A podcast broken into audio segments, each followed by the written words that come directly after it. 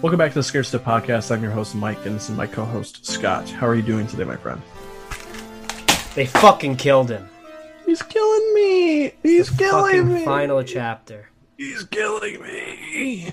I really hope that in the next movie, it's not just some random person. Yeah. So today's episode is Friday, part four, the final chapter. In case you guys were wondering, uh, the first, third, fifth, and eighth films in this franchise we're covering in smaller videos called not, Quick there's not Carnage. as much to talk about.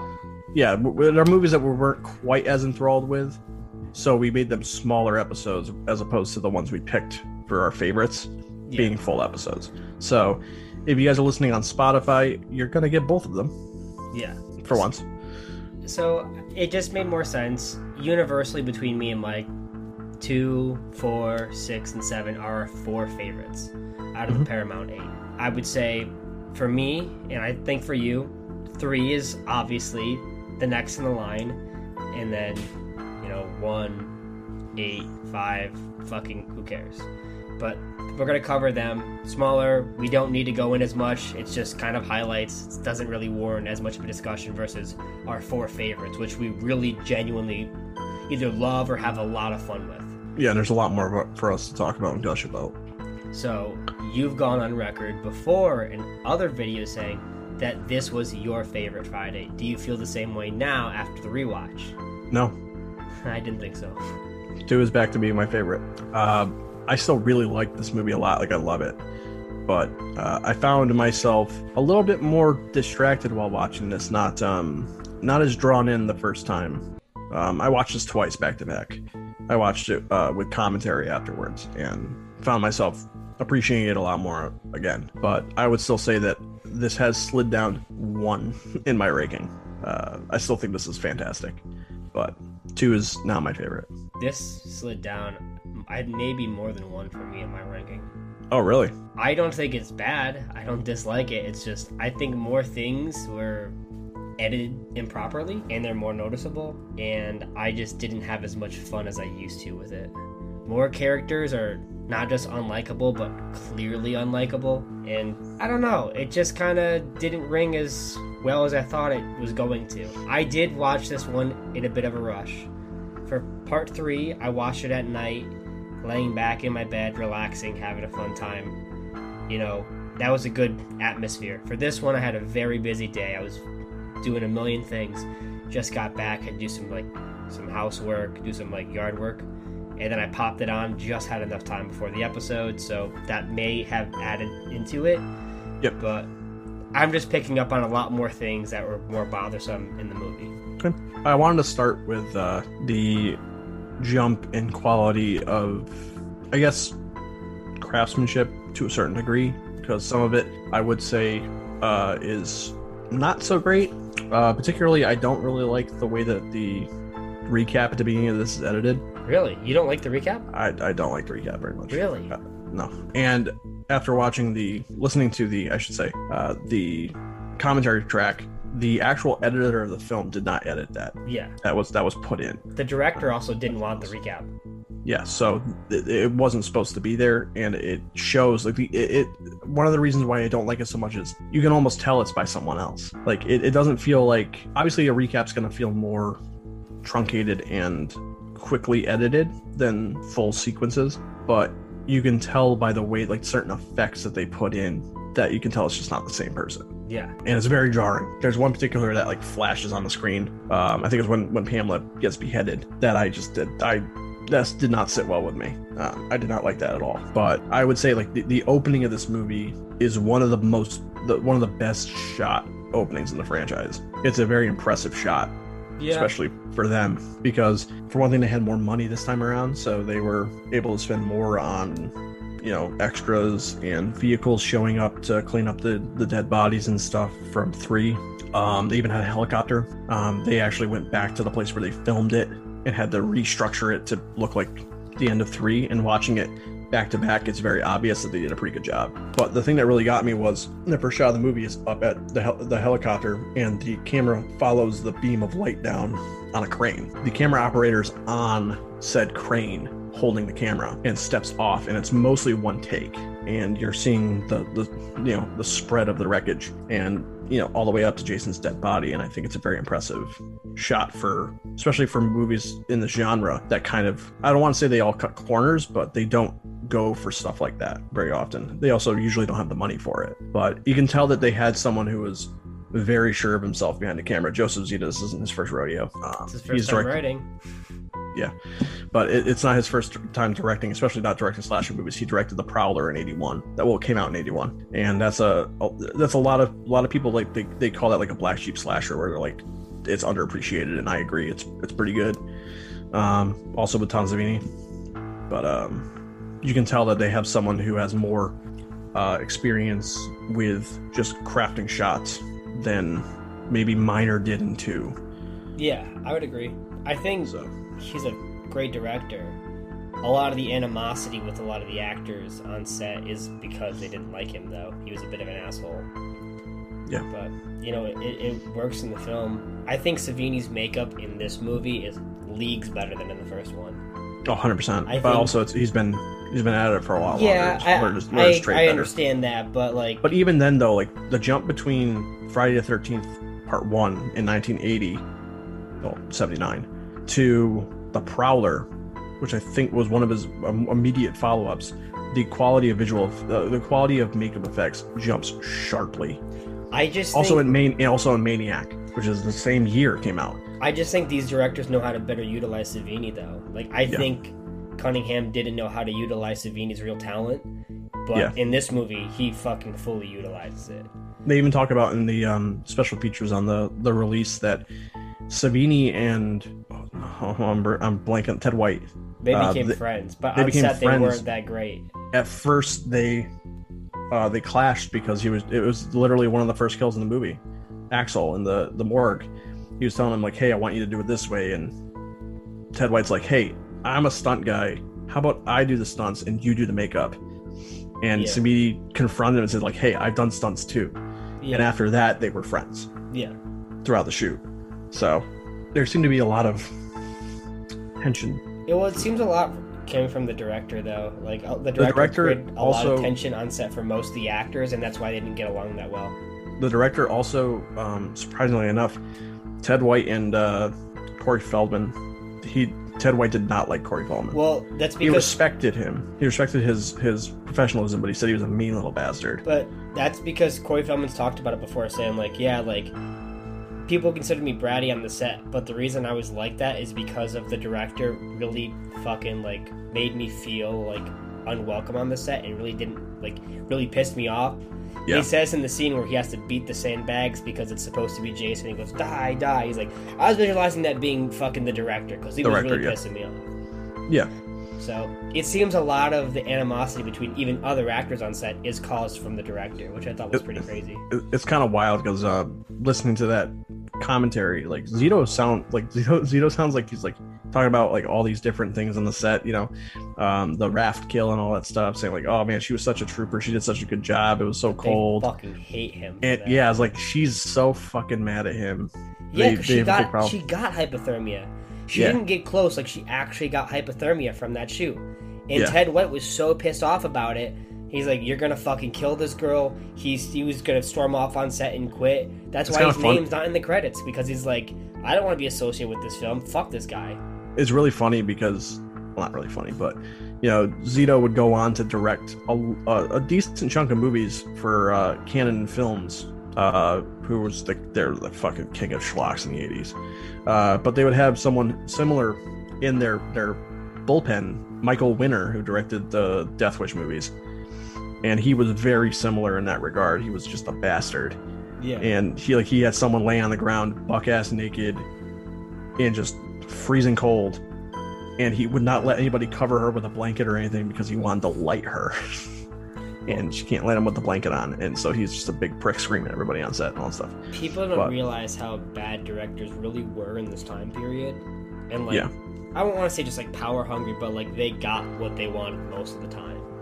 Yeah. No matter the consequences. He, he even talks about it in the in the commentary, saying like, pretty much anytime I I came to the studio and said I want to do this, I got it.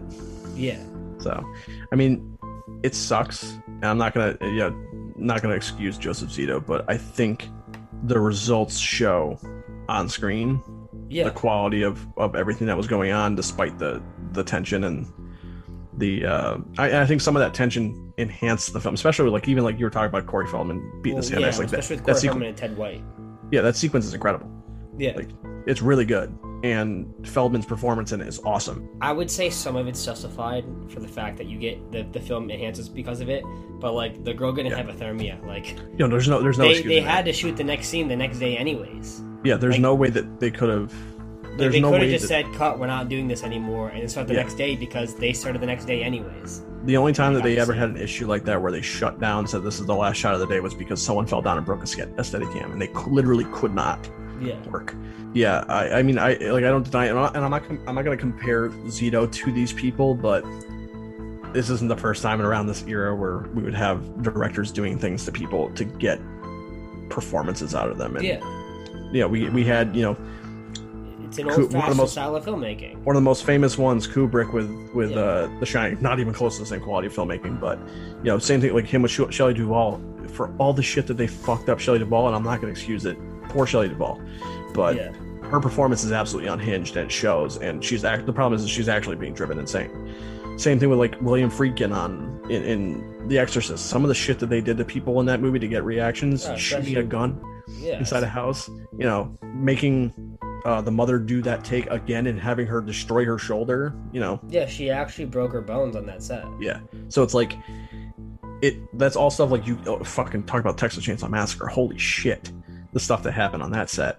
But uh like all that stuff results in a great movie. It doesn't make it excusable but the work at least shows for it. It was worth something i guess for people. But yeah they definitely don't talk about that on the uh the commentary how much zito himself was not uh not well liked. Yeah. they, they briefly mentioned Corey Feldman's like Zito's super duper complimentary of Feldman. I don't know if maybe they buried the hatchet in years, but um, I'm sure most of them have buried the hatchet about things. It's Yeah. not a big deal, but yeah, I on mean the it's like set, like... it's very different when all this shit's happening, and you just have some people just being fucking antagonistic a lot of the time. It was pretty that's cool. What we said, like it's an old style of filmmaking, though. Like in a modern setting, that shit doesn't fly anymore. No. But back in back in the day, like that's how most films were. It's like the director sets the precedent, you follow it, or you're gonna get shit on for it. Yeah. And sometimes, obviously, it pays off. Sometimes you just get asshole directors that are abusing their cast, and you still get a shitty film. So what's the point of it? like most David O. Russell movies nowadays. Yeah. I I definitely am not surprised Yeah. in the slightest, but you know, again, I really like this movie, and I think that a lot of the hard work that that went on during the film really shows for it because I- it is as as far as like quality of filmmaking. I would say this is top tier Yeah. out of all of them. I don't know if it's. I think some of the filmmaking in Six is genuinely really fucking good. Yes, Like, I top like tier, not num- maybe not number one, like arguably the top. yeah, I would say it's in the top. Yeah. Um, I would say like quality cinematography, quality of lighting, you know, uh, scale. I would say six has some of the biggest scale Yeah. Because like they have car chases and fucking car roll uh, trucks Yeah, rolling truck and rolling. shit. Like crazy. The the battle at the end. Well, we'll get to that when we get to six, but there's a lot of cool stuff that happens in six that. I don't think that Cunningham and his wildest dreams thought would ever they would ever get the money to do that in any movie. So it, it's pretty cool. It- they, they they went all out for Jason's finale, and I appreciate that. Whether it sucks that you know shit went on on the set that was bad, but they definitely danced around the the raft scene a lot in the commentary. Yeah, I'm sure they did. Um, it was fun listening because it was it was the it was Zito, it was the writer and the editor Okay. who who did the the commentary, and they were all joking and having a blast talking about it. There's some stuff in that commentary that's um pretty bad. Like Uh, it doesn't like just like aged poorly. Talking about how like oh they're they're counting upskirt scenes.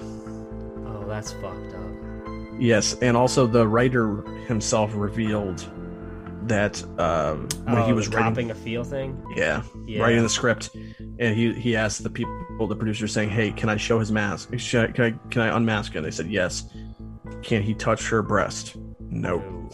And he's like, "I think it would have made him more human." I'm like, "No." Well, that's God. actually why Zito said like it makes him too human. Like, like It does. It does, but the way that the writer worded it, it made it be like he's like, oh, there's I can do other things with girls other than murder them. It's like that's not a great way of putting that, yeah, and it sounds super rapey, yeah. and I don't like that. Uh, so I'm glad they like didn't that. do that. I'm really glad they didn't do that Well, because it would be impossible to enjoy gotta- that finale. we got to be honest with some things that don't age very well, and that's just the treating of women in these films as just Yeah. sexual objects. yes, Like we, we other than the final girls. we discuss how we like the character work for a lot of these female characters because some of them end up being good characters. Yeah. But as the cinematographer shows them a lot of times, they're shot like just sex objects a lot of the time. Yeah, they're male gaze to hell. And like, I get it, it's a horror film and they do that a lot, but Particularly, it's a slasher fucking film. I like pretty women, man. But they're also fucking people. Like Yeah, I don't want to feel like they're only looked as like, yeah, just fucking slap some hot meat over there. It's like, dude, it's a fucking person. Like, it, that's the one thing that sometimes that you hear some of the writers and directors, of especially horror films, talking about this shit, and it's like, yeah, I kind of wish you weren't in charge of anything right now because if that's how you're viewing it, this is kind of fucked up. It's Yeah. kind of lucky some of these characters have any good writing when you're in charge of it. Yeah, I agree. And uh I'd say I would say most of the women in this movie get naked. Until I think Goes to Hell, it had the most nudity in the Friday films. Over five. The one is directed by a softcore porn director. Who literally picked Yeah, I think so. For Nudity quality, over- quality of. Uh, I, I think five probably has the most, maybe. from what I remember. But I don't actually. Yeah, I take that back entirely. I think Goes to Hell doesn't have that. I think five still has might still have the most. Yeah. Um, even over nine. Or not nine, over um the remake. Oh, the remake. Even I think even over the remake. Remake only has, I think, three girls. that are nude. If even. Well, there's I can't remember. three. It's been a while. Three. There's the girl in the beginning with the. I, I don't want to get into it. We're not gonna get into it.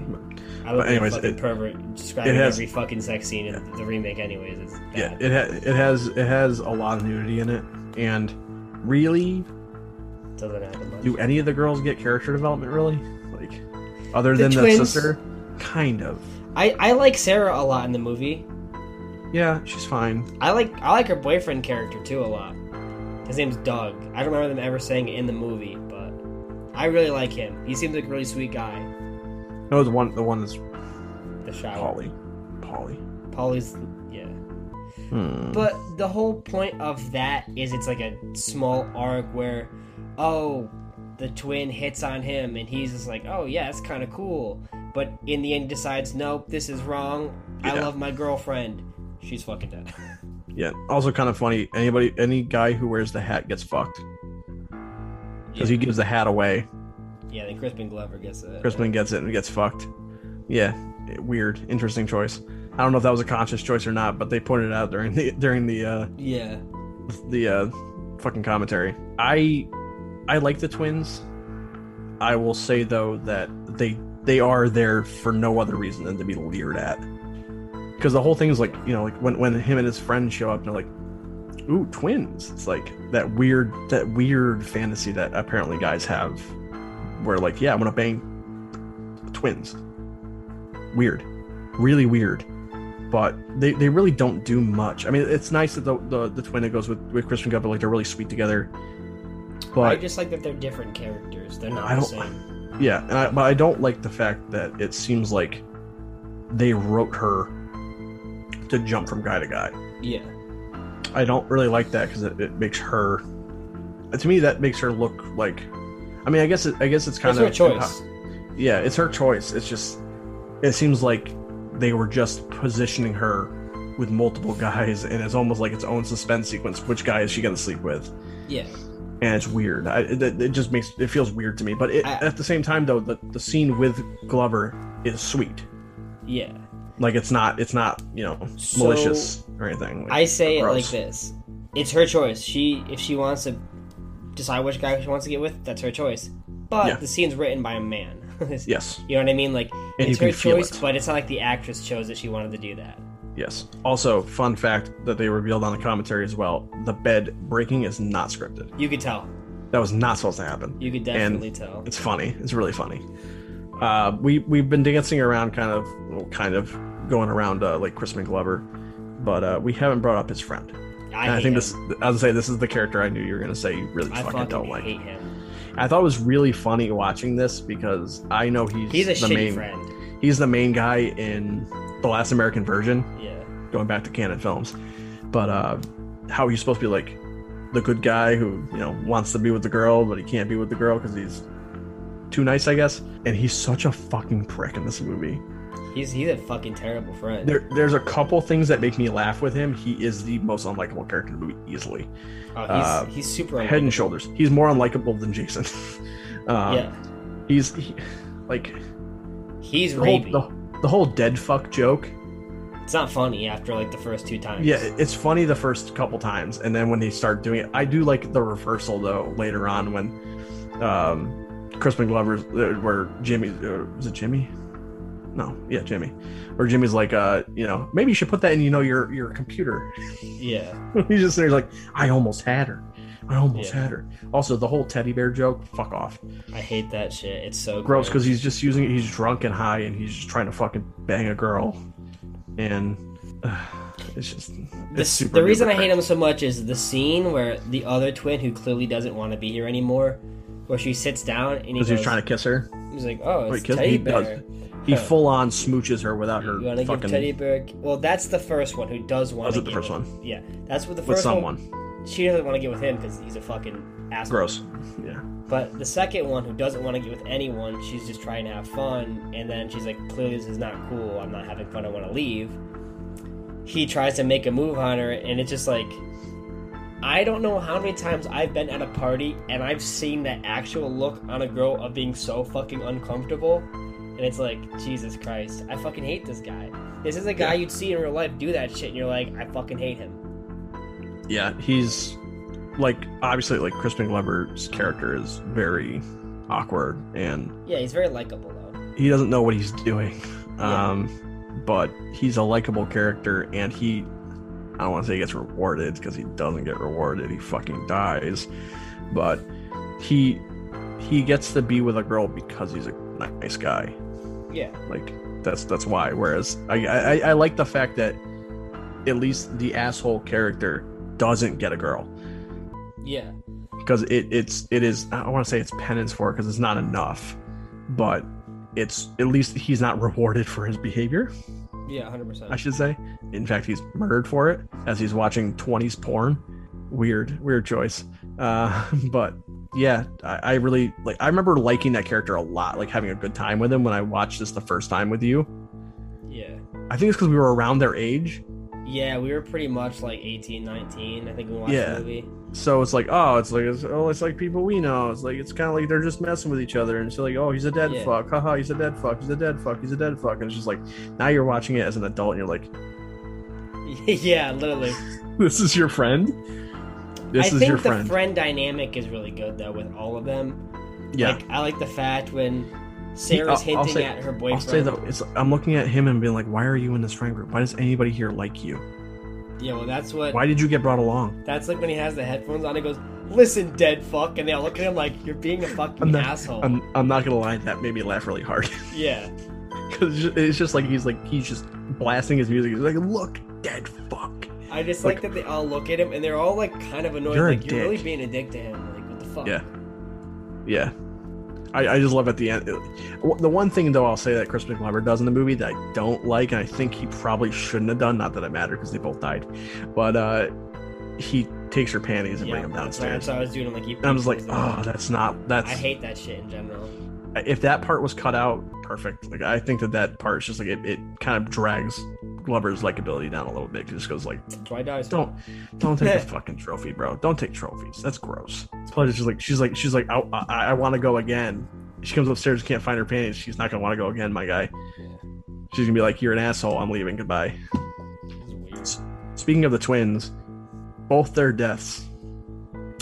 No, it, it, one of the twins. Yeah, the twin get one of the twins gets thrown out the window onto the car. Second one. that one that's cool that's a really cool kill i really like how how they handled that one it's a very good stunt they did it twice they made the girl Yeah. do it again but uh the first one is it's not my favorite kill in the movie, but it's up there because you silhouette death, it's awesome. I and love then it. you see her going flying into the house. Yeah, I think that's awesome. I love the way that they did that. And listening to Zito talk about it on the commentary about how like some of them they wanted to show them, some of them they didn't want to show them. Like they don't show the mother die. Yeah, Thank God, that'd be fucked up. But they don't show her die. They did film a scene, an alternate ending where they find her dead Yeah. body. I don't know if you watched it on the Blu-ray, but Uh, no sound for it. I don't know if they have the scene on there, but I know they, They do. filmed it. They do. It's it's and the special features is called the Lost Ending. There's no audio. They they do a commentary over it. Um, but basically, uh, the sister walks upstairs and finds her dead body floating in the the bathtub. You don't really know what happened to her. She just you know she's dead. You see her Uh, die off screen, like you see her get shocked by Jason. Yeah. Um, but they don't show anything after that, thankfully. But they deliberately wanted to show some of them viciously, some of them they didn't want to show very much at all, so that they could shock you when they wanted to, which I thought was a, a good way of setting up the kills. I remember these kills being a lot more brutal than they were. They're they're heavily trimmed. It's not that you can't see anything, but they they purposely trim down the kills so that they could maximize how much of Jason's death they could they could show because the MPAA kept on fighting with them back and forth about you know how much they could show for each of these kills. Especially the the raft kill was longer. Apparently, like it was super super disturbing because I'm Of the- glad they cut a lot of the kills though, because when they linger on stuff like that, it looks worse. That was the Yeah. biggest problem with two, because a lot of the scenes that they cut, they're just longer, and I think it looks worse, except for Scott's death in two, which does look way better. Yeah. But comparing it to two, the back, like the the stabbing through the back with the harpoon in two, I think looks pretty bad. It looks really good in this movie. Like Yeah. I think it looks genuinely pretty fucking real. They did a great job with that. also the guy the guy he, he gets the harpoon gun shoved in his fucking dick Yeah, and he shoots it. yeah. You That was- that was pretty- down. that was pretty brutal. That was a brutal kill. I love like the some- one from the beginning with the morgue where he cuts his, his face and his neck and twists it. Yeah, you see, like you don't s- like they don't really like linger on the kills so much, but I'm glad they don't. It makes it sharper. It has more of a It's like it's a more impact. It's like it, it's just like people just die. They die Also, quick. the sound design is really good.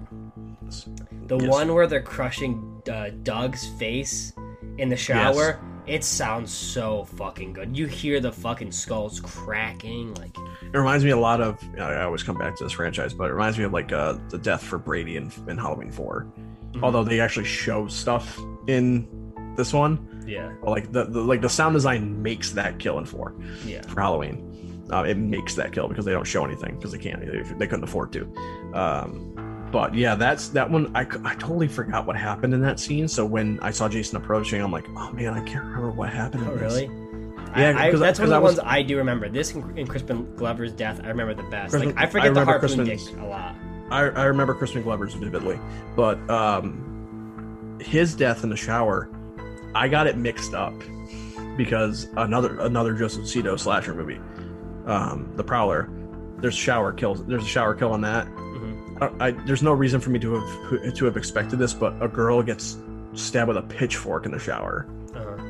it's brutal.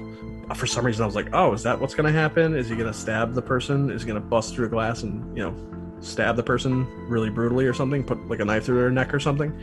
I totally forgot what happened in that scene. So when it happened, I almost jumped out of my seat because it, it's just like it's so brutal. It, it- like you said, it's the sound design. The sound design is like you just so you, great. you don't see like his head crushing in. You so do much. see a cave though. You which do see it a bit. You do see it a bit. It's just like it's not like you see it very much. Like you see it quickly. Yeah. It's quickly cut, but like it doesn't matter because you hear the bones crushing. It's so good. It's really really brutal. I think that might be my favorite kill because of just the sound design. You see Yeah. in the face get crushed in a bit, which I think the effect looks awesome. Yeah. They did such a good job with that. I, I think pretty much all the kills in this movie are are great aside from one of them. which one? The fucking guy in the basement. I keep forgetting his name. Oh, Rob. we're gonna we were gonna I, I was I was holding off on discussing this. We're gonna have to talk about it. I like the character of Rob. Like I like him. His death scene is hysterical. It is, and I remember I was listening. I was listening to the fucking commentary, and Zito's like, "Oh my god, it's so horrifying." I'm like, "No, it's not, dude. He's he just keeps on shouting, he's killing me, he's killing me." It's just like, who the fuck does that? No shit, he's killing you. He's Yeah. hitting you with a fucking garden rake, dude. I think it's funny the first time he says it, but he says it like seven times. yeah, if he said it one time, I could probably get get away. But fucking, like he says it every single. I wish it was just like- I wish it was kind of like the morgue scene when the guy, like when his arm falls, the guy's like, "Holy fucking Christmas! Holy Christmas shit!" And he like every time he says something, it's just way dumber and dumber. I wish it was like that. Like he goes, "He's killing me." Oh fuck! This hurts. Like he just said shit like that. I I wish that was how it was gonna go. Because it's already be- comedic because it's bad. Make it comedic and funny. Like Like, "Oh, really funny." Fuck, it hurts, and you're just watching it. Like like the shit like that would be great. Yeah, no, I, I when I was watching that because I I remembered it like that's a very memorable moment because just because it's so bad. Yeah. Also, it's Um, like super popular in the Friday community about the whole joke where he's killing me. It's in the game. It's the opening cutscene. Yeah, he's a, he's also a fucking moron because the reason why he dies is because he goes back downstairs to get the knife. Yeah. So he, that was that was fucking stupid to begin with. But He should have picked yeah, the one up from his fucking boot that he had for some reason. or go upstairs and grab one from the butcher's block because it's a house that's gonna have a fucking knife. If we're gonna talk Um, about his character, we should talk about the supposed plot hole in the movies, though. Yeah, you you had it all lined up, so I'll let you start that off. I listed out the days because everyone says how part two, part three, and part five are all within a day of each Four. other. Oh, sorry, yeah, part two, part three, three, and part four. My bad. It's sequential. Part two is the 13th, part three is the 14th, part four is the 15th. That's bullshit. You start part two on the 12th. Then Paul gives his speech about, you know, five years ago, this is when this shit happens. They go to sleep. The next day is the 13th, and everything happens on that day. Then it ends, and then Ginny wakes up, or whatever. That would be the 14th. And then from the 14th, you starting part three, which you are to assume after that, he gets up, it's nighttime again, he kills the people that own that shop that had the rabbits. Nighttime on the fourteenth. Yes, that's nighttime on the 14th. Their deaths happen, and then you go on to the 15th for the beginning of the day. Chris drives by and sees the ambulance picking up their bodies. And then the entirety of the 15th is Jason coming, wreaking havoc, and then she kills him, supposedly. And then the next morning, his body's still there. It would be the 16th. So then you would start the 16th at night on part four, which goes through the entire morgue, and then you'd go through all of the 17th, would be all the kids coming to Camp Crystal Lake, coming to that cabin area. They don't get there till nighttime.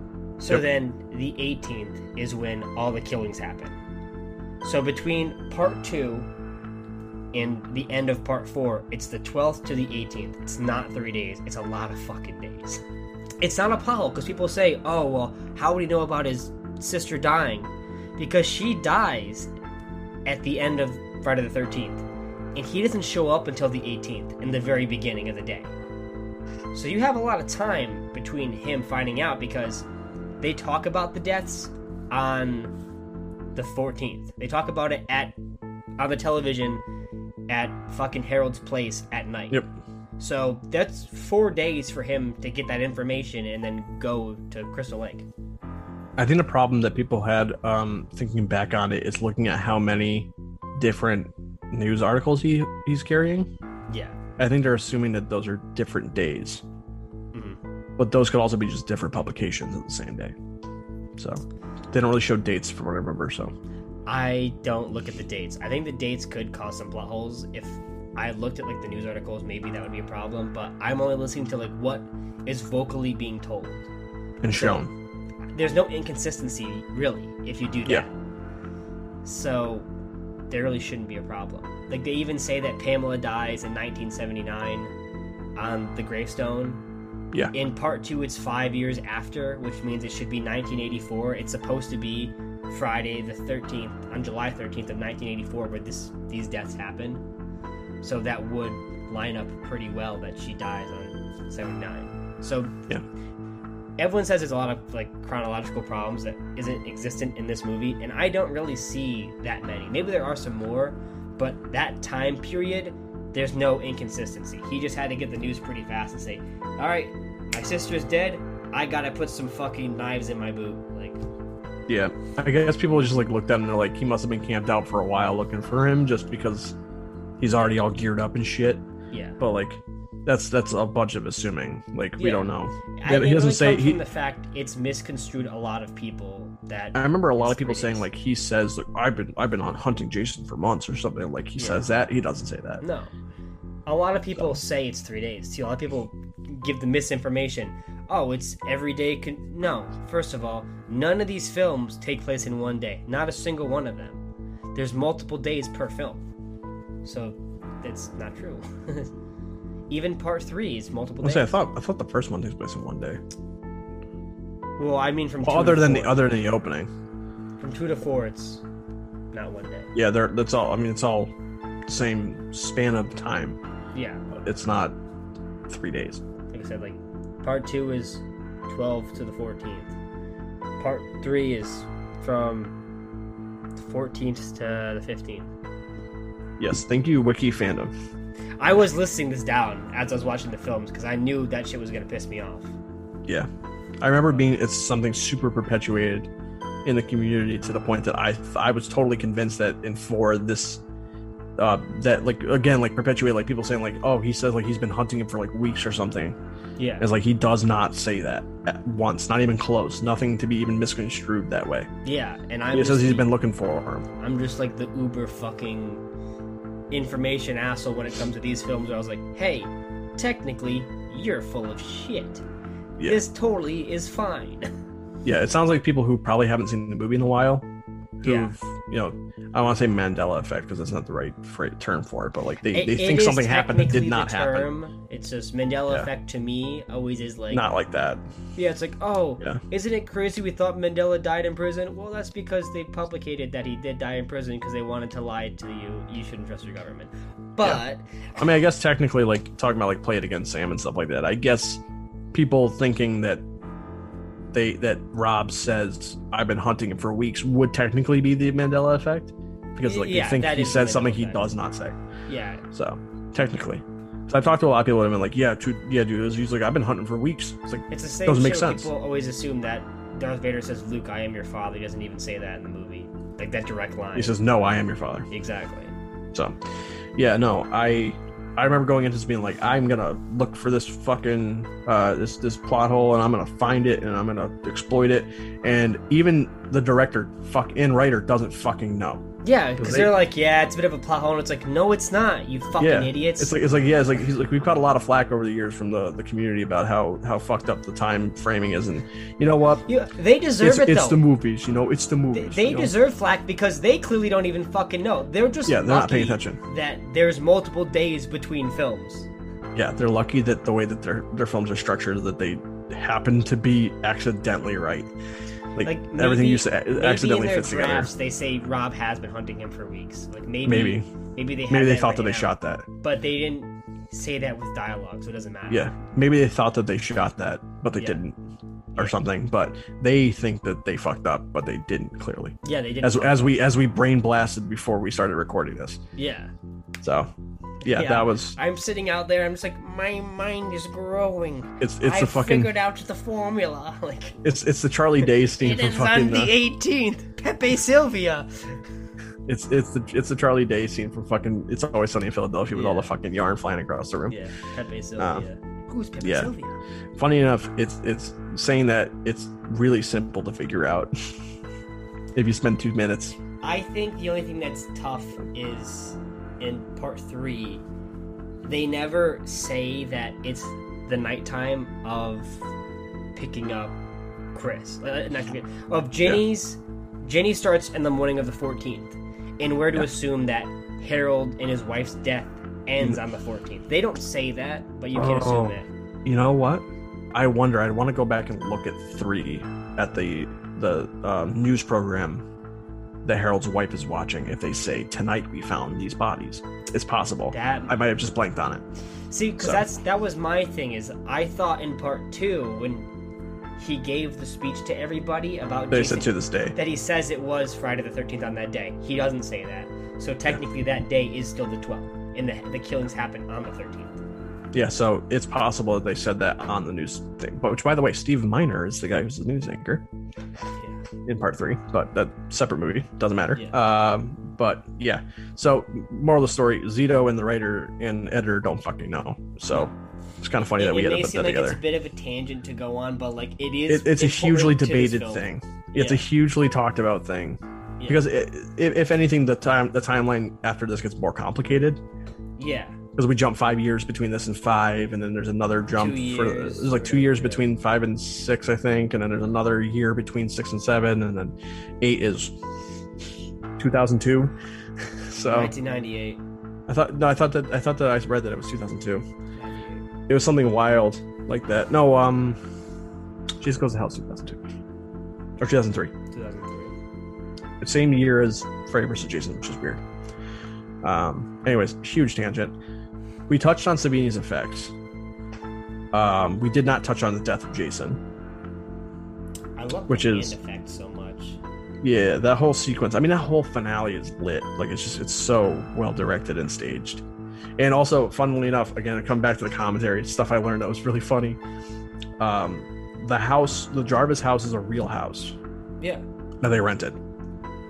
The other house they built right next to it. Yeah, Yes, they had to build a house, and the entire movie, they had no no shot connecting the Jarvis house directly to that house because there's a shot like through Jarvis uh, Tommy's, Tommy's window, window. but like that that doesn't really connect because even the room that they shot is not the room that faces Tommy's window. So they they had to create a sequence to showcase that they're across the street from each other. So that's why they do the big tracking shot of them chasing across the street. Or not chasing, um Robin why am I blanking on on on Tommy's sister's name? Trish Trish running going across the street to, to investigate the house. They had that giant like that tracking shot. That is why that exists. That's the only reason that that exists. I don't blame him. If I was gonna go through that effort, I'd be like, you guys gotta fucking know what Well, I went the, through. the producer the producers were sitting there like there's no proof. You spent all this money to build this fucking house. We could have just done this in a back lot. So you Yeah. better make sure that people know that this is actually across the street from them Yeah. because otherwise we spent all this money for fucking nothing. Yeah. and the editor of the movie was like oh we don't need that shot. So they were gonna cut it out and they were watching it together. He's like yeah i bet you still want to cut that out right? He's like no no no i'm glad it's in there. He's like no you still want to fucking cut it out. Shut up. Yeah. um, yeah, it's really funny that they they built that whole sh- that whole house from scratch just so they had them both together, which means for that for both buildings they had to have rain sprinklers for the finale on every window, and the Jarvis house in particular has a lot of windows, a lot of fucking rain, a lot of money on rain. And they had to they had to make sure that like the reflections or the the, the shadows of the windows you can see that it's raining so they had continuity. Apparently, that was a big deal for the producers. Like, no, you got to make sure that everyone knows it's raining. There is continuity errors in this movie, though. 100. percent Um, There's continuity errors in a lot of movies, but yeah, definitely. but this one definitely. they bugged me a lot because. So this the twin deaths are supposed to be happening happening simultaneously, like it's supposed to be back to back, but it's not. They can't be. No, it can't be. But like when like, it's supposed to be happening very close in time, Yeah. but the second twin happens right after Crispin Glover, hmm and then Ted happens after that. He, because he's he goes from the kitchen all the way. It's it's back. It's Jason teleporting. Um, yes, but it, the problem is not only that he doesn't just teleport and kill Crispin Glover. You have to be like, all right, he's fucking dead. I gotta run outside and get that bitch upstairs. Which is like, fine, all right, he's super fast, kind of funny. But the Yeah. problem is when it comes to Ted's kill, the shot before it goes to Ted, it is him right after killing Jimmy. He's still in the kitchen. So that's an actual problem. Like that's an Yeah. actual fuck up. A real That's uh, that's honestly something that they could just. They could have just cut it right off. They should. They didn't have to Yeah. show him in the kitchen again, but they did. So they fucked up. Yeah. I never noticed that until this watching. I'm like, wow, that's like pretty bad fuck up. Nah, bro, he teleported outside and teleported back in. He he came back to the kitchen and said, "Yeah, I fucking killed him good." now for the dumbass in the goddamn living room. I killed him good. I killed her good. Now it's your turn, Yeah. bitch. Yeah, yeah, yeah. Uh, you're right. Yeah, that. I don't know why you don't just kill It's such. her. It's like three three back to back good kills too. Really good They kills. did a good job of pacing the deaths in this movie until Yeah. the end, where it's just like fucking Chase, fast chase, chase, Like, chase. Dead, dead, dead, dead. Okay, cool. You gotcha. Okay, you Yeah. get running, bitch. Like that's how the end just goes. Yeah, and we we eventually come to the finale with Jason, the real finale, and you know discussing like we talked about how the fucking how Rob dies in the basement. Wow, bad. But um, after that, the actual like the the the choice to have Tommy shave his head to look more like Jason, it, it echoed too a lot to me. Them using their brain Yeah. to try to try to like trick Jason. I totally agree. It's the last is- time. It's the last time that Jason had a brain. I also, I, I think that's kind of funny though, and it fits because he does actually die in this movie. Yes. So I, I think that kind of works to its benefit. But Yeah. it's funny to me because as time's gone on, Cunningham, all the original actors, and Savini have shit on the franchise except for the first one. Like Jason's supposed to be dead. They shouldn't have made him a fucking big larbering brute. And it's like, hey, dude, the way Savini kills him takes a lot of inspiration from two Yeah. like I don't care how much you loved making the first one or how you viewed things. Two is a better movie. Two utilizes the lore way better, and you've clearly taken more from two than you'd like to admit. So I, I don't get how time has gone. on. They're like, yeah, dude, it's all shit after the first one. It's like, dude, stop it. Yeah. First one's not that fucking good. It's kind of funny too because it's like when Cunningham's dogging on it, he's dogging on his friend Steve Miner too, Yeah, like his protege. Miner is a better director. 100. percent Hundred Way percent. way He's a way better, better director. He got way more out of his cast. These characters are way more likable. Of Like, the like The script he- is way better. That's another thing. Like we know that this franchise is fucked right now because Cunningham and Victor Miller are fighting over the rights. Yeah. Th- Those fucking idiots didn't really make these movies. Like Yeah. they made that first one, and that first one is so inconsequential, really, to the rest of the, the franchise. the reason the franchise exists has nothing to do with the first one, other than the fact that the first one exists to jump off of. The reason why there's a franchise is because of two and Steve Miner. Those guys fucking destroy the credibility for the, the sequels. But like this, I've said it a million times. The sequels are better than the original. You can't say that for Halloween. You can't say it for Hellraiser. You can't say it for Nightmare on Elm Street. You can't say it for 90% of slasher films. But Friday, the films got better as they went along. Maybe not every film jumped in quality, but two, four, six, at the very least, way fucking better than the first movie. Way better. As far as just standalone films, as far as creativity, as far as just like actual writing put into the films. Yeah. Once like it's just so astounding that like they're so adamant on like this first one, this is what it's supposed to be. Dude, you guys, your shit's not that hot. I'm sorry. Like, you guys think you're throwing out fucking fire is kind of weak. I don't have to tell you, that mixtape kind of falling flat, dude. Gotta go Yeah. back to school. Yeah, I agree. Savini, a- I, I I don't care. Like he's a makeup artist, and his makeup, he's just trying to do a good job and say like, ah, that's how I picture Jason. That's fine, but like the director and the writer, like, I don't know where the fuck they're coming from with this. At least on on this, listening to him talk about it on the uh, the special features, he seemed proud He should be. to be the one that killed Jason the way that he, He did. always talks about he's like, I brought him into the world, I'm gonna take him out, and he's like, yeah, all that shit where he comes back, that's not Jason. And like, if you want to be honest, you could be right about that. He's a zombie. He's not the same Jason. That Yeah. Jason doesn't show any of the same characteristics about who he was before. He's just a fucking monster after this. Yeah, and I found it interesting because oftentimes, at least a lot of the stuff I've read and listened to, they make it sound like Savini didn't want to do two and three. Like he straight up just didn't want to do them. in the special feature on the Scream Factory Blu-ray, which is an old an old um, special feature, I think from like 2009, he says, "I wasn't asked to do two and three. So I don't know if he would have wanted to do two. Miner and three or not. wanted to do two. Miner wanted Savini to try to do two, but I think there was a problem with getting him on, or he was Oh, already he was, was already probably- doing a film. the Prowler. Yeah, so he was like, whatever, we'll just go with somebody else. So Yeah. I don't know about three. I can't speak about three, but Yeah, he said he said that he wasn't asked to do a two and three. It almost sounded like he said, "Like if I was asked, I would have done them." I doubt it. But he, the way it sounded is like he's like, "Yeah, like it's just I just wasn't asked." He he's, but like I've I've heard contradictory things too, though. Like I've heard like him be like, "Yeah, I didn't really want to do two and three. I thought the first one was open and shut." Blah blah blah blah blah. He came back for four, and let me tell you what, he fucking he went full on. He did. It- it's some it of his best shit. makeup work. If you really ask me, I think he did a Yeah. great job.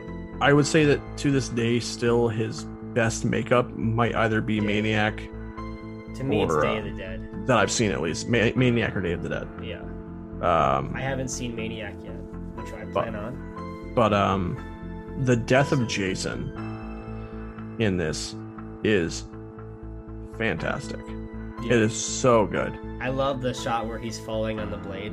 yes and originally what they wanted to do with that sequence was they wanted to swing down and cut his head in half Yeah, so his head would go out I'm glad they didn't do that. Well the whole thing it's was so similar to the hand. the, the whole thing is, is that they did, they didn't want to do that because you know Mancuso and everybody wanted to leave it open for a possible return eventually, and it's a little bit more believable that he get chopped in the side of the head and come back than have his head split in half. Yeah, So they wouldn't let him do that. Um, the hand cut is that made me cringe really hard. Still, it it looks too real. Um, it looks a little too real. Yeah, and, and even like um, Trish hitting him in the chest with the the machete. oh, Um, I love what she's smacking him with the fucking hammer. yeah, hitting him. You hear you hear the fucking hammer smacking the mask repeatedly, and the sound for it, like it sounds like she's really wailing on him. And then she fucking drives the claw into his shoulder. Brutal. Lots of blood. It's funny. The actress who plays uh, Trish, Kimberly Beck, really fucking doesn't like horror movies, and she considers this movie it's like it's not even a B movie; it's like a C minus movie. And it's like, well, I wouldn't go that far. I I'd hate to say it to you, but this film is pretty well done. Like, yeah. I, As far as as far as I remember before I'd mentioned that like um, part four is is the slasher movie distilled down to its pretty much perfect. You know, a lot of some of the it's not.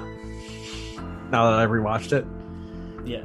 But it is one of the best made slasher movies Yeah. of the 80s probably I think part four falls into a lot of well crafted filming, and it, Yeah. they put a lot of heart into it, and they put a lot of energy into it. But at the same time, there's a lot of things that part four does to build a lot of the negatives into slashers, a lot of the jump scares, a lot of the false jump scares, a lot yes there's shit. a lot there's a lot like, of false jump scares rewatching it this several time, after each other I was getting pretty sick of it, especially because I know the false jump scares. So. I'm just like, oh my fucking god. Enough of these stingers, man. Like, I get it. i remember the one with the car the car that the, um it won't start Yeah.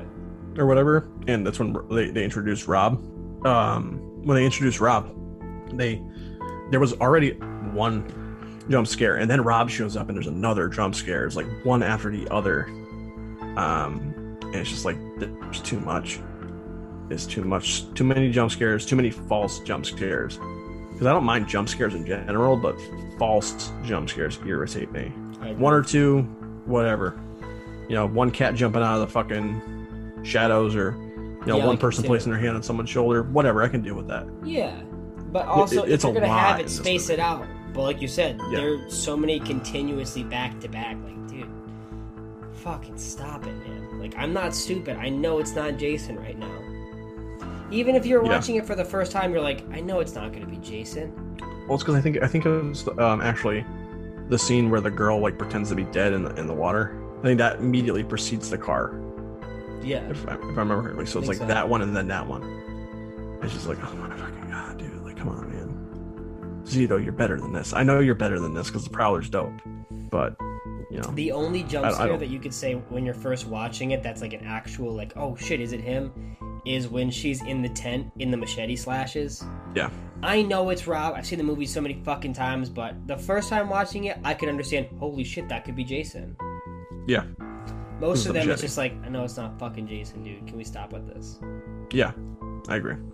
I, I, I don't like false jump scares overused in any movie, but Just- this one definitely uses a lot Just of to ask a personal question, do you think this is gonna stay at number two for you as we continue on finishing more of these films? Um, I wouldn't be surprised if six overtakes it. I think six will overtake it. I won't be surprised. The I- only thing that I know, though- I'm high on six. Six is my favorite, but Yeah. I mean, I, I really know. like six. So, but I'll say this: one of the things about six, I really wish because six is the era where the MPAA was absolutely eviscerating slasher movies to the point where like there's barely any bloodshed. And I'm not even saying like because Tom McLoughlin crafted a fucking awesome movie with six, no matter what. I do wish we could have got more from the kills than we got, but it's the movie rides on on the strength of its lead and just really great The- filmmaking. Also, just the creativity that he gets around with. Like, obviously, we're not talking about six, but my, I think one of my favorite kills in the franchise because it's the most creative is when he. Face through the middle. Yes. Yeah. It's just, it just looks great. It looks really good. It looks honestly, it looks like it, that effect was shot yesterday. Yeah, I It's perfect. I don't know. I'm, I'm excited to get to that one. I'm really excited. It's my favorite. But I will not be stunned if four falls to my third favorite. But Mhm. two, I was. I'm not gonna lie. Watching this after watching two, I wasn't expecting two to come back be my favorite. yeah, But I, I really I just love two, respect and love two for a lot of. It's mostly comes down to character work though. Two just does better. I love the characters in two. I love the characters in two. I like, I love Crispin Glover. Yeah, Like he, he's awesome. I love Tommy Jarvis in this. I love Trish. Um, I like Rob before he dies. Um, I like most of the characters. The one I really don't like is the the Crispin Glover's best friend. I honestly can't even remember his name. I, I Um, like them all decently. I think they have good dynamics together. I do like Sarah and Doug a lot. I like the whole lovey-dovey uh, Yeah, boyfriend girlfriend aspect. I think that's something it's that cute. these films don't get a lot of. It's usually just like let's fuck, but they're like, no, I I love you, and that's cool. It's cute. I kind of wish that they would they took away a little bit of screen time from what's his name, dipshit, Ted, um, the, the asshole character. yes, um, Ted and like shrunk his role back because he's just too irritating, I totally agree. and give that all to them to, to build Yeah. that more. Because like I, I I'll say like I think they're really cute. Yeah, When she says I think I'm in love, I don't exactly feel it because we it feels like we don't get nearly enough time of their Yeah. relationship building up. Because it feels I like they're they're asking for stuff. Yeah, it, yeah, it's, it's not a big deal, but it's like I feel like that would be a really like, especially like when they die. I feel like it would be a lot more emotionally impactful if we had a little bit more time with them together, because it feels I like they kind of they come together and then die.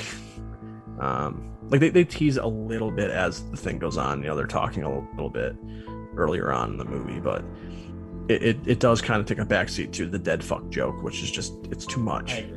The Ted fuck joke. I like the scene where one of like the more adventurous twin tries to dance with with Paul, and then obviously his girlfriend runs off because she's pissed off. Sarah Mhm. wants to go to her, and then Doug goes like, "Hey, no, like, let her let her go cool off or whatever." And he's like, "Hey, I'll speak to Paul afterwards." I'm like, I like that stuff because that's a good friendship dynamic, and it's like very believable, something that would happen in real life. I wish we did get more of that. I totally agree with you. That's why, like, the more I watch the film, it's a great film, but like, there's things that I would change in it, and Yeah. I can't say that much for two. Two, I couldn't really change that much about it. People die and it sucks, but it had to happen that way. Characters just are good characters; they're just fun. But in here, I would give other characters more screen time, which I can't say for the second movie.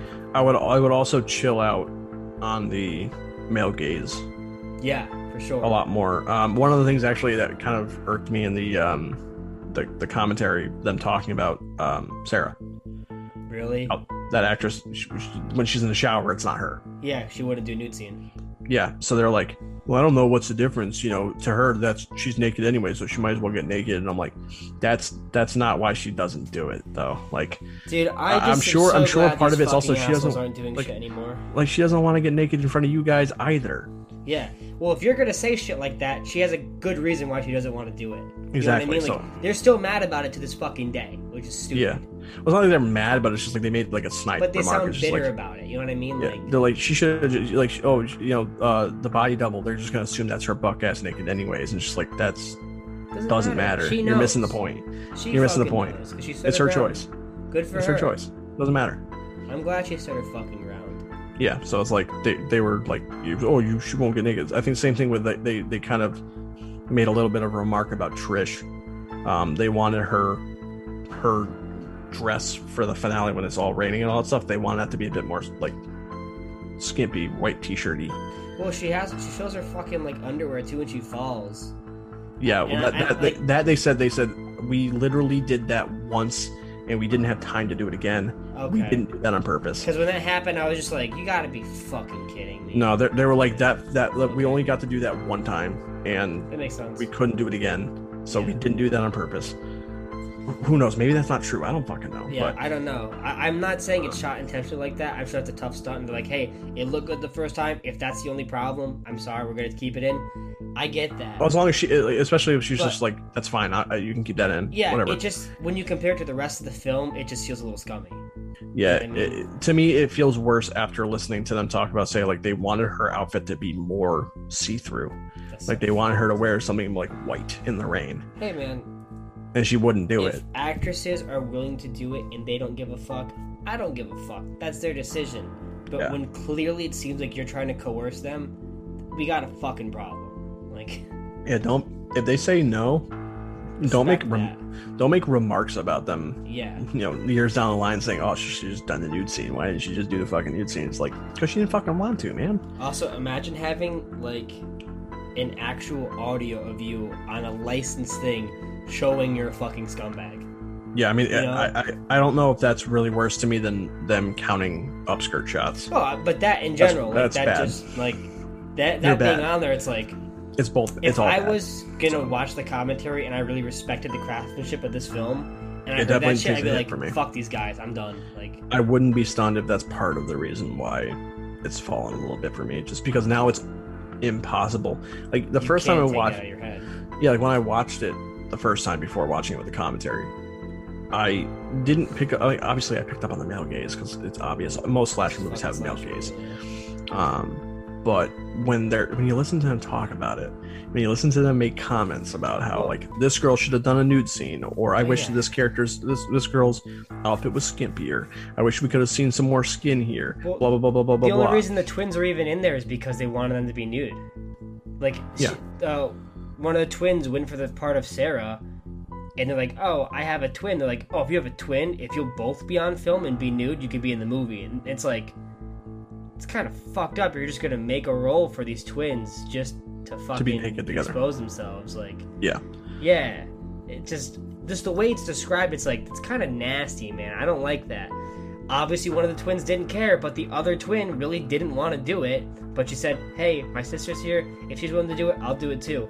So the only the fact that her twin was willing to do it, she was like, "All right, I guess I'll, I'll do it." But Yeah. clearly, you know, it doesn't feel right. I feel like I keep saying that I I'm usually not one to get all up in arms about this stuff, but clearly I am one to get up in arms about this shit at this point because I say it a lot of episodes so far. Yeah, um this kind of stuff just kind of bothers me because it's like it's not nudity has its place in movies. I'm not Yeah, even i'm not going to argue that you, that we should have movies with no nudity in it like no no nudity in movies ever again like that's stupid. Um it's all art and whatever the director if all the people involved are saying yes i'll do it that's fine i don't care.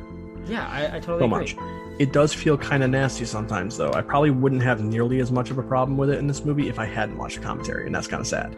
Yeah, because the commentary makes it much, much, much more dirty to watch. And it does taint the movie for me a little bit. It does I al- agree. also taint Zito for as a director to me like because I like the I like the Prowler a lot. There's also gratuitous nudity in that too. like And I don't. I, I haven't watched. I, I'm afraid to listen to the commentary on that one because Yeah. it's just like I feel like he's But- gonna sit there saying like, "Yeah, I'm so glad this person got naked for us, and I stabbed her with a pitchfork." Yeah. Like, I don't want to listen to that. No, totally now, agree. now I can't get out of my mind that Zito is this guy. I mean, it makes sense he, he, that he found a home in Cannon because that's that's what Cannon is. But I just, you But know, but I agree with you. Like nudity does have a place in film. Some things are supposed Even to in feel slasher more movies. sensual. They're supposed to feel sexual and feel like, if not loving, you know, impactful. And you know, nudity in horror films it goes hand in hand. I'm I'm sorry, but it's how it is. But I don't ever want to feel like actresses are pushing to do something they don't want to do. I don't ever want to Yeah. feel like the actress is uncomfortable with it. If the actress wants to do it and she's okay with that, that's cool.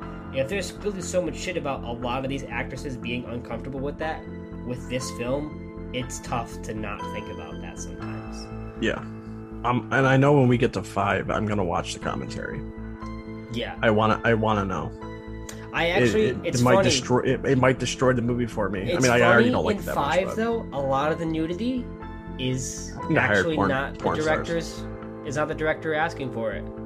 Like sometimes just- the actresses are saying, "I want to do this," and he's like, "Fuck Yeah. yeah, I want you. To, I'll do that. Come I on." like, like, I- like I said, like he he deliberately discusses that he picked to have more Yeah. nudity over more blood, yeah, but which I think is not a great trade. no, it's not a great trade. But, But I, I think it's funny because there's the scene in five where the girl fucking rips her shirt up, says "Showtime" or whatever. Yep. That's improvised. The director Yeah. didn't have that in the script. She's like, "Yeah, can I do that?" He goes, "Fucking yeah, you can do that." Like that's kind of funny. Like Yeah. I, I think it's funny that five is clearly about nudity and being sexually charged. But it seems like everyone involved is Yeah, it seems that. very willing and cool with it, and it's like whatever. But four, it's just like you're, you're gonna fucking get on the screen. You're gonna be fucking naked. It's gonna be awesome. It's like you are a grown man. Stop it. Leave me alone. Yeah, and it's like, again, we talked about how the girl got hypothermia to the point like she was not wearing clothes because she's supposed to be naked because she's skinny Yeah. dipping. She had to swim out to a fucking raft and lay in the raft in the cold, and got hypothermia because nudity. Yeah. Really, that's that's it. Like, Yeah. Oh, we're gonna go swimming, which in this movie is code is code for skinny dipping, Yeah. not just swimming.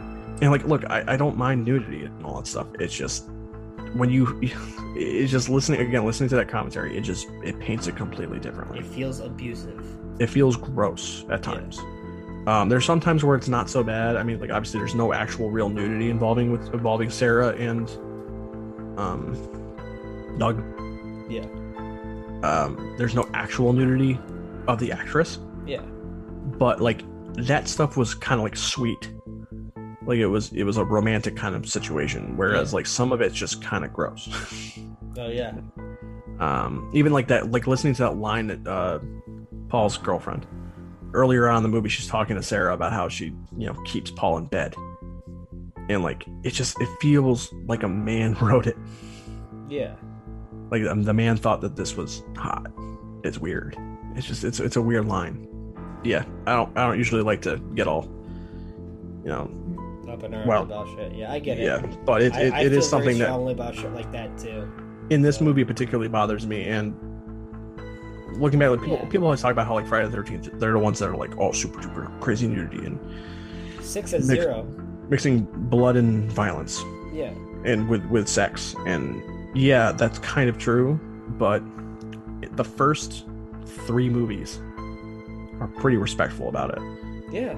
i would say although there's a little bit in three like the the shower scene in three is a little bit too long Also, Uh, like but the framing too, where you can just see like they didn't they could it's it's it's framed so that men are in the audience are like oh, yeah I literally same thing. honestly as I'm watching I'm Um, like you could have just brought it up a little bit like and there would be no nudity in it. Yeah. So the, the whole point about it is being like, oh, it's just there. It's just there. Let me see it, please. It's just but I love the idea of some dude It's- in it's bad. like oh fuck oh give me a second no like yeah, it's it's the it's like obviously all of it is male gazy and all of it is Yeah. you know showing women naked is is you know titillating for people and yeah but it feels more justified i would say in in like the first two movies especially three included three doesn't have very much nudity in it period no um but the nudity that's is there even a nudity in two Yeah. Oh yeah, there is. girl. Yes, there is. Yeah. Yes, there is. Um, that's right. But like, it, I don't know if I would say that some of the nudity in two is a little bit disrespectful when you when you take out take that take into the effect that Scott's stealing the clothing. But that at least has a playful aspect to it that I can kind of get get by a little bit more than some of the stuff in this. Yeah, I agree. And this is kind of what people imagine the whole series to be, and it's not really. I, I think a lot of that falls in line because of later installments really hit, like ramping it up. Five, Five's seven, a lot of nudity. five, seven uh, goes to hell. X, especially the remake. Yes, a lot in the remake. Not not like a lot, but like the sequences that they have, one in particular, Yeah, are really gratuitous at times. two of them. Like, I no, all three rate- of them. All three of them are the- really like The rating reflects it because it's like it's talking about like graphic nudity and shit like that, like strong sexuality, blah blah blah, blah whatever Yeah. the terminology they use. So, like, look, the the slasher genre inherently is a male gazy kind of genre, except for the few of them that are directed by women. Yeah. and still they even still embrace it. You know, for Slumber sure. Party Mass Slumber Party Massacre is directed by a woman, written and directed by a woman. She knows the genre, but she also turns that on on its head and, and deals with it in her own special way. Um, which is one reason I, I kind of I, w- I would love to know what a Friday the Thirteenth movie would look like directed by a woman, written and directed by a woman. It'd be cool. I I will say Well, it won't happen subversion could soon. be a bad thing in this situation. It could be. It could it be because could be most people cool. when you, when people go to see Friday the Thirteenth, for better or for worse, as as you know, gross as this sounds, they come to see the blood. They come to see see nudity. Six is to me So. the perfect type of meta commentary on Friday the Thirteenth because they don't have nudity, and even though it's unintentional, they take a lot of the things and flip it on its head. They they poke jabs at things, and that's that's as meta as I would like Friday to be. I don't The want anything more to- meta.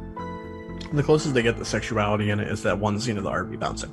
Yeah, Um, I, I I wouldn't even want to see like a woman subvert expectations with Yeah. it, just so much as I would like to see how she how she would dial back on certain things. I would just love to see a women write women in the Friday the Thirteenth yes, franchise.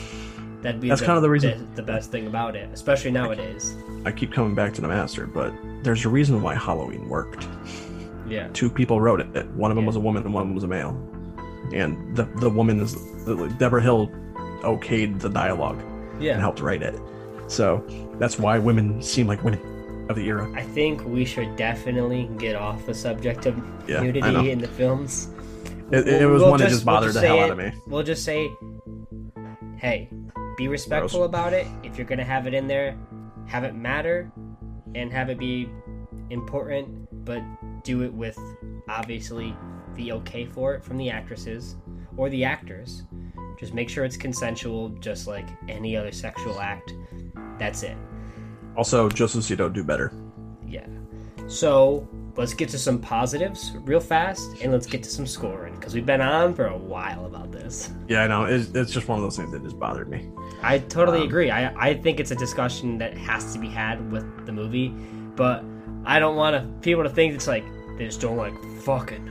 Fuck, even in the, I don't even want to go back on it, but even in the beginning of the movie with Axel and in the fucking morgue, it's just like, oh, Yeah, he's just doesn't need to be there. He's, He's such an irritating character. sexual assault. He he reminded me a lot of the scene in Halloween, Rob Zombie's Halloween 2, where they're talking about fucking dead bodies. Uh, because he he's literally doing the same thing.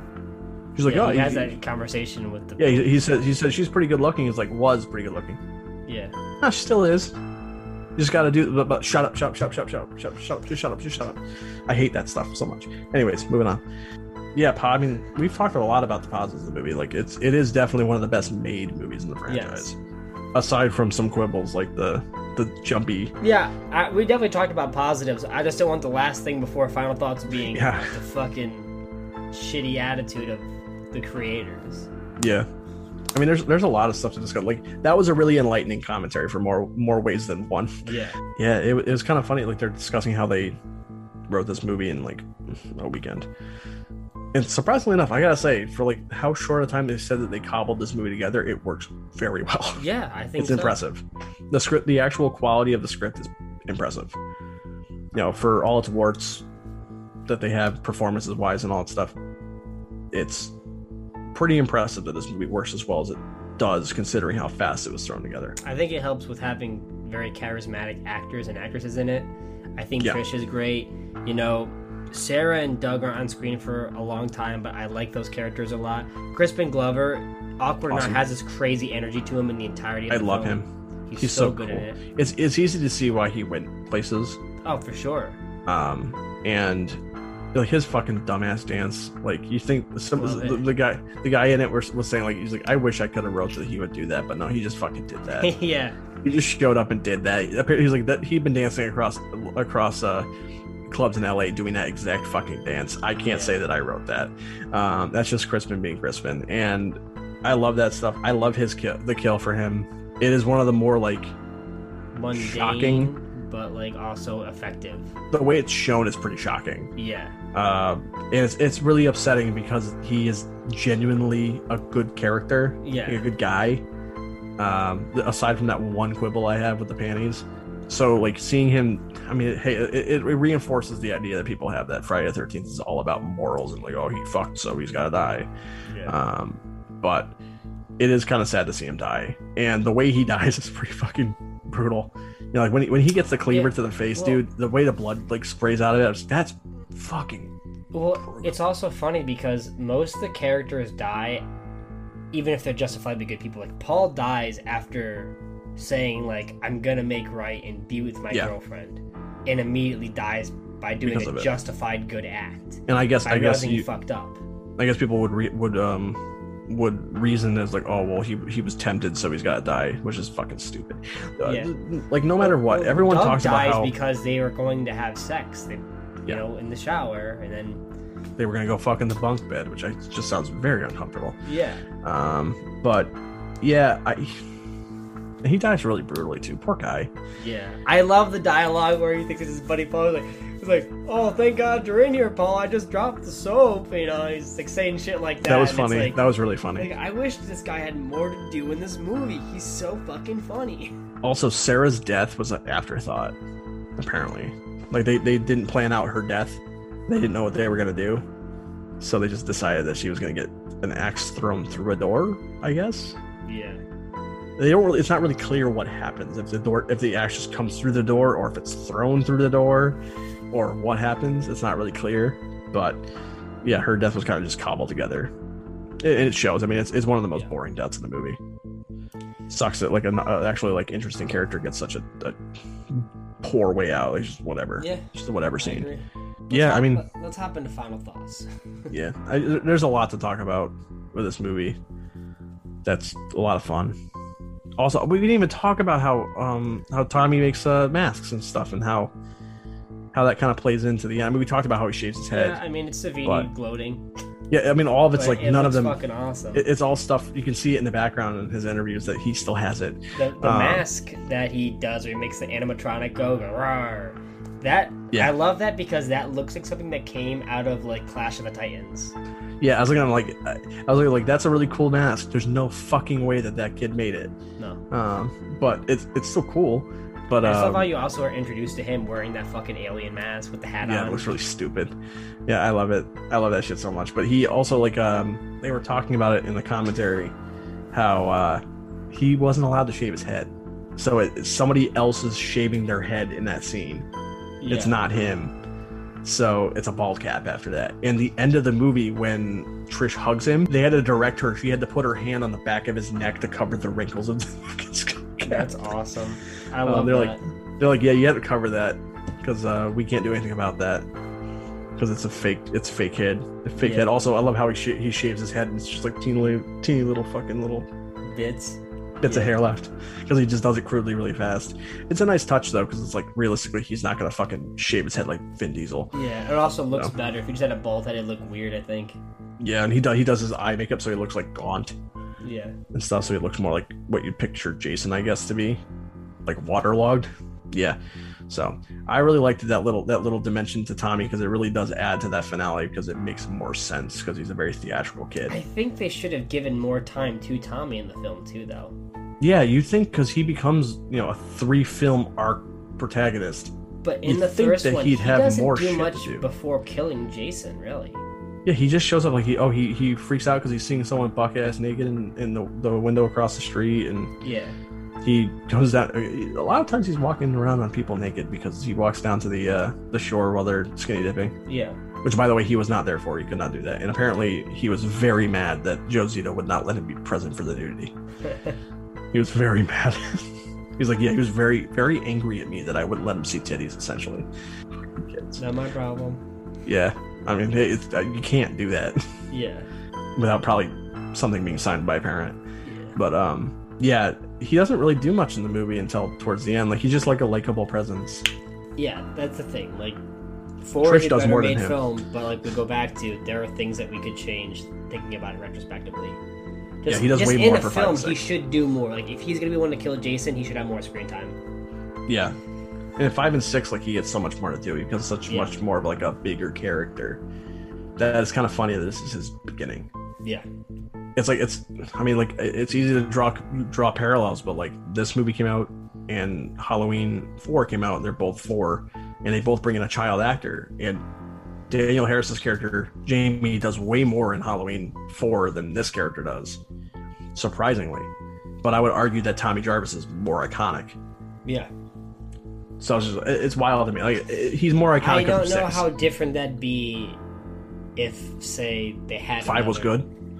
No, no, I think it'd be different if, like, say, Friday had another protagonist that was a featured protagonist. Yeah, because all of them, they wanted to have two. Two, they wanted to have Alice come back as the character. Like, if we didn't have Jamie Lee Curtis in the second Halloween 2, I think people would know about Danielle Harris's character for Jamie. More. She'd, she'd Yeah. be the prominent one because she'd have the most roles, but because Jamie Lee Curtis said, I'll do two, I'll do H2O, and now she's obviously done the 2018 kills. It's like, Yeah. you know, now I- people I- obviously can reflect on that. Yeah, I think it's funny because it's like he does not a lot in this movie, and he's more iconic than than that. And it's because it's because obviously anybody who's going to be a protagonist in Halloween's going to be overshadowed by by Jamie. Yeah. Jamie Lee Curtis, but it's just wild to me that he's more popular. Like literally, Corey Feldman is more popular. Yeah, I agree. I mean, he's also a more popular actor in general because he's in more shit. But Yeah. it's just like the character of Tommy Jarvis as a child is still pretty iconic. Not not even counting Thom Mathews, who's the most iconic version of the character. I I'd probably argue. Um, yeah, I I, I, th- I found that interesting because they're both fours, and they both There's have lot of child actors. Yeah, it's very similar. Surprisingly, they came out a couple years apart, but yeah. Final thoughts.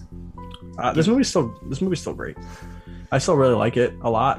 Um, I have issues with it. I can't say all of them are the fault of the film so much as the creatives behind it. I like the cast a lot. Aside from one person, it's not his fault. It's the way he's written. Yeah. Ted. Uh, it's not his fault. The actor seems like he's trying his best, but he's just his character's just shitty. But for the most part, all the characters are pretty good. The kills are pretty good. Uh, there's some editing issues, but it's one of the most well-made films in the franchise. It's got some actually pretty impressive cinematography and lighting. It feels like an expensive film for this franchise's standards, I guess. This is one of the, I think, one of the better Jasons in the franchise too. I He's think awesome. he's great. Yeah, I, I love um, Ted White. I think he's great. Uh, he's not quite as antagonistic as say Richard Brooker, but he's very imposing. There's, there's not many Jasons I think are bad though. Yeah, I can't really think of one I think is bad off the top of my head. So, well, I mean, Kane Hodder plays him several times. Ken He's the only- fantastic. He's the only person to play Kane. Kane Hodder's the only person to play Jason more than once, I think. Uh, so he's gonna, by default, be one of the better ones. Yeah.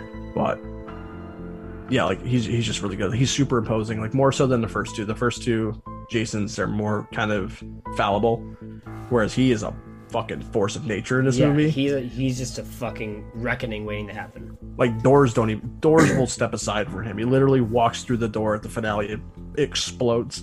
like it literally explodes. Um, so like he's a really good Jason. I kind of wish he came back and, and did some more. Although I know Yeah. um, oh, what, I can't remember the name of the one for six. Um, C.J. Graham. he, he- yeah, he's really good too. Uh, but I, I do really, I really like Ted White. I kind of wish we got something else with him. Um, but yeah, I, I think this movie's really good. It's not my favorite anymore. Uh, it, two is back to being my favorite, but I would still say this is one of the better top tier ones in the franchise. It's going to be either two or three for me by the end of this series of reviews. I think I'm gonna probably go with a 8.5. Okay. I don't even remember what I gave Nine. to nine. Okay, that, that makes nine. makes complete sense then. Yeah. I think, ironically, with it being called Friday, the final chapter, this movie is a perfect gateway into bridging the first three films into the next, like, three or four. because Jason becomes more of a force of nature in this film and does a lot more of the teleporting bullshit, becomes less human, and it's kind of the perfect film to bridge it together, even though it's supposed to be the ending. Obviously, it wasn't the ending. Five happens, six brings him back, seven, all that shit. But filmmaking wise, you're you're gonna have a hard time finding a better made Friday film. I, I might say six is better, but maybe on the, the next watch through, I'll change my mind. I think there's a lot of effort put into it, obviously for good and for bad, but you can really see a lot of genuine performances. You can see a lot of spectacle in it. You can respect a lot of the things in the filmmaking. And I think it's worth a watch in the bare minimum just to see all of that in a film like Friday. It's good to see it first and foremost because I'm always sick of hearing that these Friday films are just dog shit. It's like they're not dog shit. I, I don't think they're serious fucking auteur films. But I think there's fun to it. And there's good filmmaking in a lot of it too sometimes. And there's more than what you're expecting. And it's always nice to have a little surprise when you're not expecting it. Yeah, I think it's kind of interesting though. Like we look at these three franchises, the big three, I should say, Yes. and like we talk about how like well-made Halloween is, the first Halloween, Yeah. and then the sequels kind of get progressive, not progressively worse, but like two's not as well-made as the first one, but still pretty well-made. Three is a completely different situation. Yeah. Four looks pretty good, but like it's probably still got a lower budget, and all, not a lower Yeah, budget, yeah. but like it, they do lower tech things with that one. So like, and then after that, they progressively get more and more kind of weird as far as their production is concerned. Same with Nightmare. Nightmare one, actually really low budget film, but looks pretty inventive. And then as the budget goes up for the first couple, they look worse. Um, As the it's- it's- ideas it's like get the directors behind them don't have as much of like a There's I no don't- I don't line. like, like a, they don't have like as much of a technical proficiency as say someone like a Joseph Zito. Yeah. It's, it's kind of interesting that Friday, the one that everyone calls like the the dog shit franchise, or it's the same movie every time. It's trash, whatever. It's only an excuse for blood and tits. It has one of the most well made entries out of all of them, Yeah. sequel wise. Sequel wise, um, I find that very interesting that people dog on this franchise like that. But you know, four, six, incredibly well made film. Seven, Yeah. well made movie. You know, it's kind of it's kind of amazing, especially because I used to kind of like dog on the, the Friday franchise because I just had no interest in them. And watching four through six that one that one night with you changed my perspective on that completely, just because of how well made four and six in particular are. hmm Definitely some of the more better made slasher movies I've seen. If I had to give it a score, I'd probably give it eight and a half as well. I can't, you know, the last watch through maybe changed my perspective a little bit more than I expected, but it's not bad or anything. I think it's still a great movie. I think it's always going to be one of the best Friday. I think it's always going to be one of the easiest to watch in general for a slasher film. I, I don't know what else to say besides I, I respect a lot of the craftsmanship and I had a great time with it, but Have my issues with the creatives. I have a lot of issues with it, and more than anything, I'm just really fucking excited to watch six. yeah, we gotta get through five first. hey, buddy. I'm just gonna make it feel like a fucking breeze because I'm gonna make it the same day as six. It's gonna be like that kid in the candy store, like, hey man, I might have to eat five pieces of dog shit candy, but the fucking what I'm waiting for is gonna be at the end of the table, and I can't wait to fucking dig in. Yeah, I can't wait to watch six. So, I'm glad you joined us for four. I hope you liked it. I hope you had a decent time. It seems like we've bitched about a lot of things for a long period of time for it, but we really do love the fucking movie. And I hope you watch it for yourself. And you can also grow to appreciate it and unappreciate certain things, hopefully, as well, if you respect women. But that's enough for today. I'll As catch you in as an episode. as an aside, please do remember that we are putting up each episode on both YouTube and Spotify the quick cartage episodes and the main episodes. So please check them both out on either platform, any of your podcasting platforms. They'll be on most of them, Yeah, in- 100%. including YouTube. Please watch them all. yeah, especially YouTube now because actually the videos look pretty fucking good. Okay, Yes, so they don't look like complete dog shit anymore. yeah, so check those out. The previous videos we've done. Also, if you can, we had like the whole birthday month with like our four films we wanted each other to watch. That's a lot of fun. Big roller coaster depending on which film you're watching. So that's kind of cool. I guess only one roller coaster. Nah, I think it was kind of a roller coaster, just like in general, not just like opinions, but like just going through it, like the va- variety of films, especially. Yeah, they're very different types of movies. All I think that's the coolest thing about it. yeah, different time, different times in the the, the genres. Yeah, check that everything. shit out. That's all. We've rambled on enough. Thanks so much for listening. I'll catch you later. Bye bye.